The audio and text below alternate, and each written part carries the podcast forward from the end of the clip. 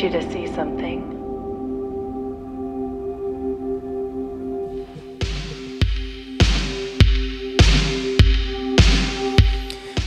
Cesare Pavese, La Luna e il Falò, ha detto una cosa molto interessante, c'è proprio una frase molto interessante che vi leggo. Dice, non si parla solamente per parlare, per dire ho fatto questo, ho fatto quello, ho mangiato, ho bevuto. Si parla per farsi un'idea, per capire come va questo mondo. E questa è una frase secondo me molto importante, molto interessante, che è tranquillamente trasferibile anche al mondo della fotografia. La stessa cosa vale per la fotografia. Ci sono sterminate eh, tantissimi, tantissimi motivi per i quali noi fotografiamo fotografiamo per tramandare ai prossimi qualcosa che ci stava a cuore, fotografiamo per instillare in qualcuno un bisogno di cui non ha bisogno, fotografiamo per raccontare un'impresa sportiva, fotografiamo per eh, portarci a casa qualcosa che ci ricordi un viaggio, fotografiamo per provare a ricordarci il profumo dei capelli di una persona a noi cara. Fotografiamo anche per ragioni negative, fotografiamo per umiliare, fotografiamo per, eh, ehm, per, per rendere, per sminuire, fotografiamo per deridere. Ci sono tantissimi motivi per i quali vengono fatte delle fotografie. Uno dei motivi per i quali facciamo fotografie è sicuramente quello di capire noi stessi e capire qualcosa del mondo. È proprio quello che diceva Cesare Pavese, cioè eh, finché eh, si analizza su un livello molto molto basso, eh, anzi il primo strato ovviamente è faccio la foto di un prodotto, faccio la foto di un paesaggio, faccio, vado in guerra a, foto, a fotografare eh, conflitti armati, eh, eh, qualunque questa cosa sia non è praticamente mai soltanto quell'atto, la fotografia non è praticamente mai soltanto il, l'andare a schiacciare un bottone e tornare a casa con uno scatto. La fotografia, essendo fatta da un essere umano, comporta anche che questo essere umano, che questa persona abbia eh, un cambi- subisca un cambiamento nel momento in cui fotografa e soprattutto che questa persona venga a conoscenza di qualcosa, capisca cose che prima non sapeva. Ogni volta che facciamo una fotografia eh, poniamo molta attenzione su quello che stiamo fotografando e comunque più attenzione di quella che porremmo su, un, su, un, su qualcosa soltanto, soltanto, passandoci di sfuggita. Anche quando facciamo una fotografia con un cellulare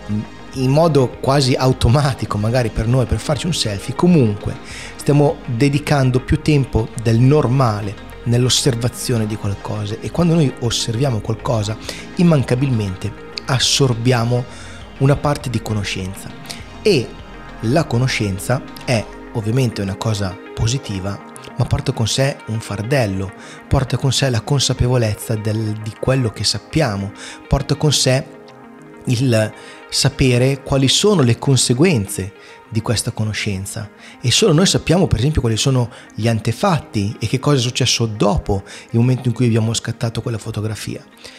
Per un suo limite eh, strutturale, la fotografia non ci può dire qualcosa che non sia visivo. Eh, mi spiego meglio. Uno spettatore, uno spectator che osserva una fotografia non avrà mai modo di percepire davvero quali fossero gli odori, per esempio, o i rumori che c'erano al momento dello scatto.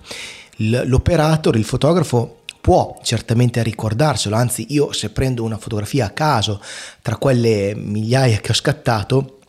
probabilmente mi ricorderei eh, che cosa pensavo in quel momento, perché l'ho scattata, che rumori c'erano, che odori più o meno c'erano, con chi ero, eccetera. Ma guardando una fotografia mia, qualcun altro che non sia io, eh, non può risalire a queste informazioni, a meno che la fotografia non sia esplicita su questo, no? Quindi eh, è, è questo il punto. Noi quando fotografiamo siamo messi a parte di un segreto e questo segreto non può essere rivelato, non abbiamo un modo per dirlo, perché eh, come fai a descrivere, eh, a, a dire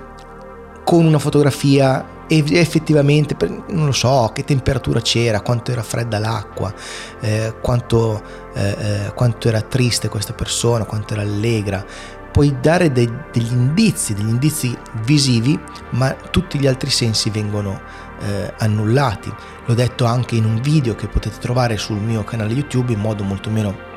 approfondito, lì parlavo eh, eh, di, anche del film Alice nelle città, quindi vi metto il link qui nella descrizione. Comunque eh, questo è un concetto che ultimamente mi sta facendo molto pensare. E tra l'altro questa consapevolezza, mh, mm, questa conoscenza che eh, ci facciamo mentre fotografiamo, di fatto eh, non è nient'altro che eh, una tragedia, tra virgolette, tra mille virgolette, non sto parlando di eh, una tragedia veramente in cui qualcuno si fa male, però mh, in qualche caso anche eh, dal punto di vista fisico. Per esempio mi viene in mente la storia incredibile e, e devastante eh, di, di, di, Kevin Carter. Kevin Carter, per chi non lo conoscesse, è stato un fotoreporter sudafricano eh, che tra gli anni 80 e 90 ha raccontato le cose più terrificanti che un essere umano possa immaginarsi, perché vivendo in Sudafrica ed essendo contrario all'apartheid, cosa che gli ha procurato svariati problemi anche con l'esercito, quando faceva parte dell'esercito, insomma, era una persona con una... Eh, con una nobiltà d'animo veramente importante dal mio punto di vista. Insomma, lui in, in, in, Sudafrica ha fotografato persone che venivano bruciate vive con la pratica del neckling, eh, ha fotografato scontri armati, ha fotografato le lotte del, dell'African National Congress, eccetera. E a un certo punto si è posto la domanda, ma io che cosa sto vedendo? Se, quest, se queste cose qua che io sto fotografando mi lasciano interdetto, sono sconvolto da quello che sto vedendo. E l'unica cosa che mi fa in qualche modo stare bene è il fatto che se io le fotografo qualcun altro le vede e la problematica viene in qualche modo in qualche modo rivelata al mondo e quindi forse sto facendo qualcosa di utile. Però questa strada lui l'ha percorsa veramente fino alla fine perché per esempio eh, nel 1993 eh, è andato eh, con uno dei suoi colleghi del, del, Bang Bang, del Bang Bang Group della Bang Bang Gang, scusatemi, eh, è andato con uno dei suoi colleghi della Bang Bang Gang, eh, Joao Silva, a, ehm, parentesi, la Bang Bang Gang era un gruppo di quattro fotografi eh, che si sono conosciuti appunto durante gli scontri e le violenze in Sudafrica e, e hanno creato questo gruppo di amici, non so neanche se definirlo come un vero gruppo fotografico e ne facevano parte appunto Kevin Carter, Joao Silva, Greg Marinovic e Ken Österbrück, spero di averlo pronunciato bene. E vedremo adesso subito perché queste persone sono molto importanti. Insomma che nel 93 Carter va con Joe Silva in Sudan per documentare la carestia che era seguita alla guerra civile che si stava svolgendo in quel paese e proprio lì eh, ha scattato quella che probabilmente è la sua fotografia più famosa secondo me tutti quanti voi l'avete vista eh, si tratta di una fotografia che viene intitolata La bambina e l'avvoltoio anche se poi si è scoperto che quella quel, quel bambino, quella bambina in realtà era un bambino. E in questa fotografia c'è questa bambina al limite della morte per, per, per inedia, quindi morte, morte di fame, alle spalle della quale c'è questo avvoltoio che di fatto non attende nient'altro che questa bambina muoia per poter iniziare a cibarsene. È una cosa agghiacciante e Carter ha mandato questa fotografia eh, a vari giornali, è stata pubblicata su vari giornali, tanto che ha vinto anche il premio Pulitzer per questa fotografia, ma questo non ha impedito alla gente di accusare Carter di non essere intervenuto, di, non aver, di aver pensato prima alla fotografia eh, e dopo eventualmente alla bambina, di non aver fatto il, il lavoro di un essere umano, ma di essere stato un... Um, un robot nell'eseguire quella fotografia, di aver pensato ai propri interessi. E questo è probabilmente una delle gocce che poi hanno fatto traboccare il vaso di Carter, che non più tardi di qualche mese dopo eh, dopo l'annuncio che gli era stato eh, assegnato il premio Pulitzer per questa fotografia, eh, ha deciso e dopo aver saputo che appunto eh, Ken Österbrook era morto eh, colpito da, del, da, da, dei proiettili durante uno scontro a fuoco eh, al quale lui, Ken, eh, Kevin Carter, non, non, non, aveva partecipato, non era andato a fotografare perché era sotto eh, l'influsso di, di, droghe e alcol, perché eh, era caduto in una depressione fortissima. Insomma, che eh, Kevin Carter si è tolto la vita e ha lasciato uno scritto che dal mio punto di vista è molto, molto importante per, per, il discorso che stiamo facendo, per il discorso sulla, sulla fotografia e sulla testimonianza di essere fotografi. Lui dice, eh, ve lo leggo proprio papale papale, lo prendo qui un attimo dal mio cellulare che me lo sono segnato. I'm really, really sorry. The pain of life overrides the joy to the point that joy does not exist. Depressed, without phone, money for rent, money for child support, money for debts, money. I am haunted by the vivid memories of killings and corpses, and anger and pain, of starving and wounded children, of trigger happy madmen, often police, of killer executioners. I have gone I have gone to join Ken if I am, if I, if I am that lucky. Cioè lui sta dicendo che quello che l'ha spinto al suicidio è ovviamente il fatto di essere depresso, perché soffriva di depressione, e che questa depressione gli derivava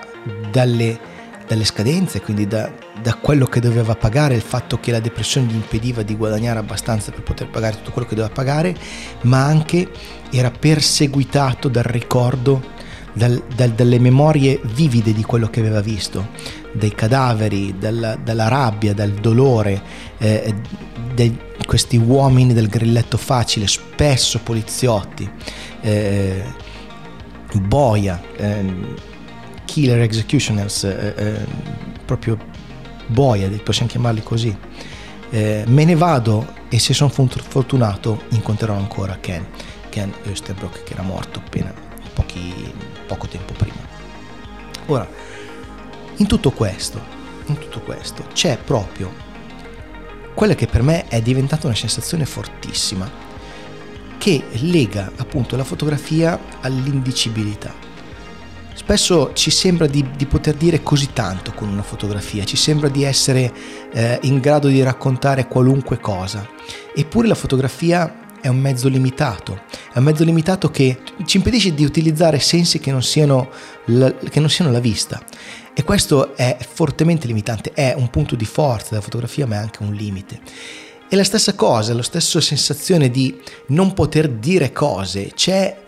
in tutti i generi fotografici, fotografici mica solo nel, nel, reportage di guerra come quello che faceva Kevin Carter. Eh, se io fotografo il paesaggio, se sono, uno, se sono eh, un, un fotografo di paesaggio serio, è impossibile fare a meno di entrare in contatto con le difficoltà, i problemi e, e, e, e le crisi che in questo momento la natura e il, il rapporto tra uomo e natura stanno generando. Parlo del riscaldamento globale, ma anche solo dell'urbanizzazione, del fatto che in tante parti eh, del, del, del, mondo eh, il paesaggio viene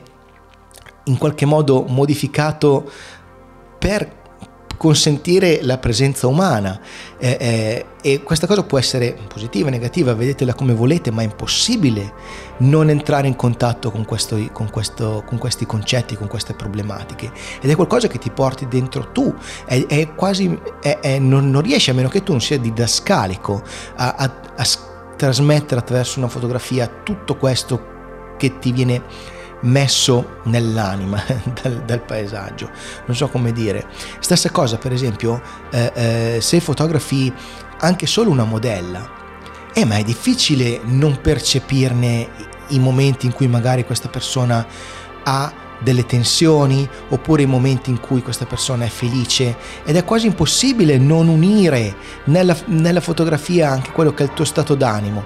E scusate, c'è il mio cane che sta abbaiando, evidentemente ha trovato un gatto. Ma andiamo avanti. Appunto, anche nella, nella fotografia di, di ritratto è quasi impossibile non venire a conoscenza di qualcosa che eh, riguarda la persona che tu ritrai o il contesto in cui tu, stai, in cui tu la stai ritraendo e non andare a eh, inspessire quella coltre di, di, cose che sai e che non riesci a dire e che ti si depositano nel, nel, nell'anima.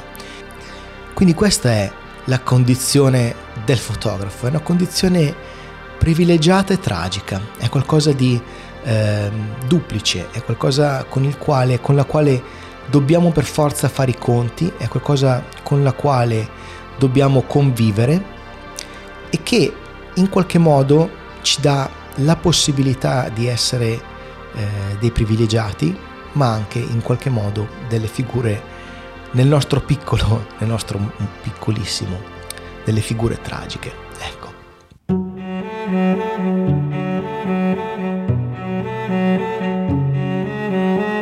The Nature of Light, un podcast di e sulla fotografia con Aku.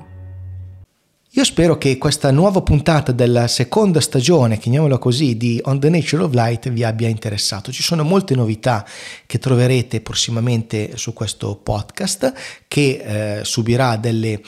Mm, non delle modifiche, ma avrà delle rubriche anche un pochettino diverse, ma ve ne parlerò quando sarà il momento di introdurle. Chi è sul canale Telegram t.me slash hotnol già sa che alcune di queste cose eh, sono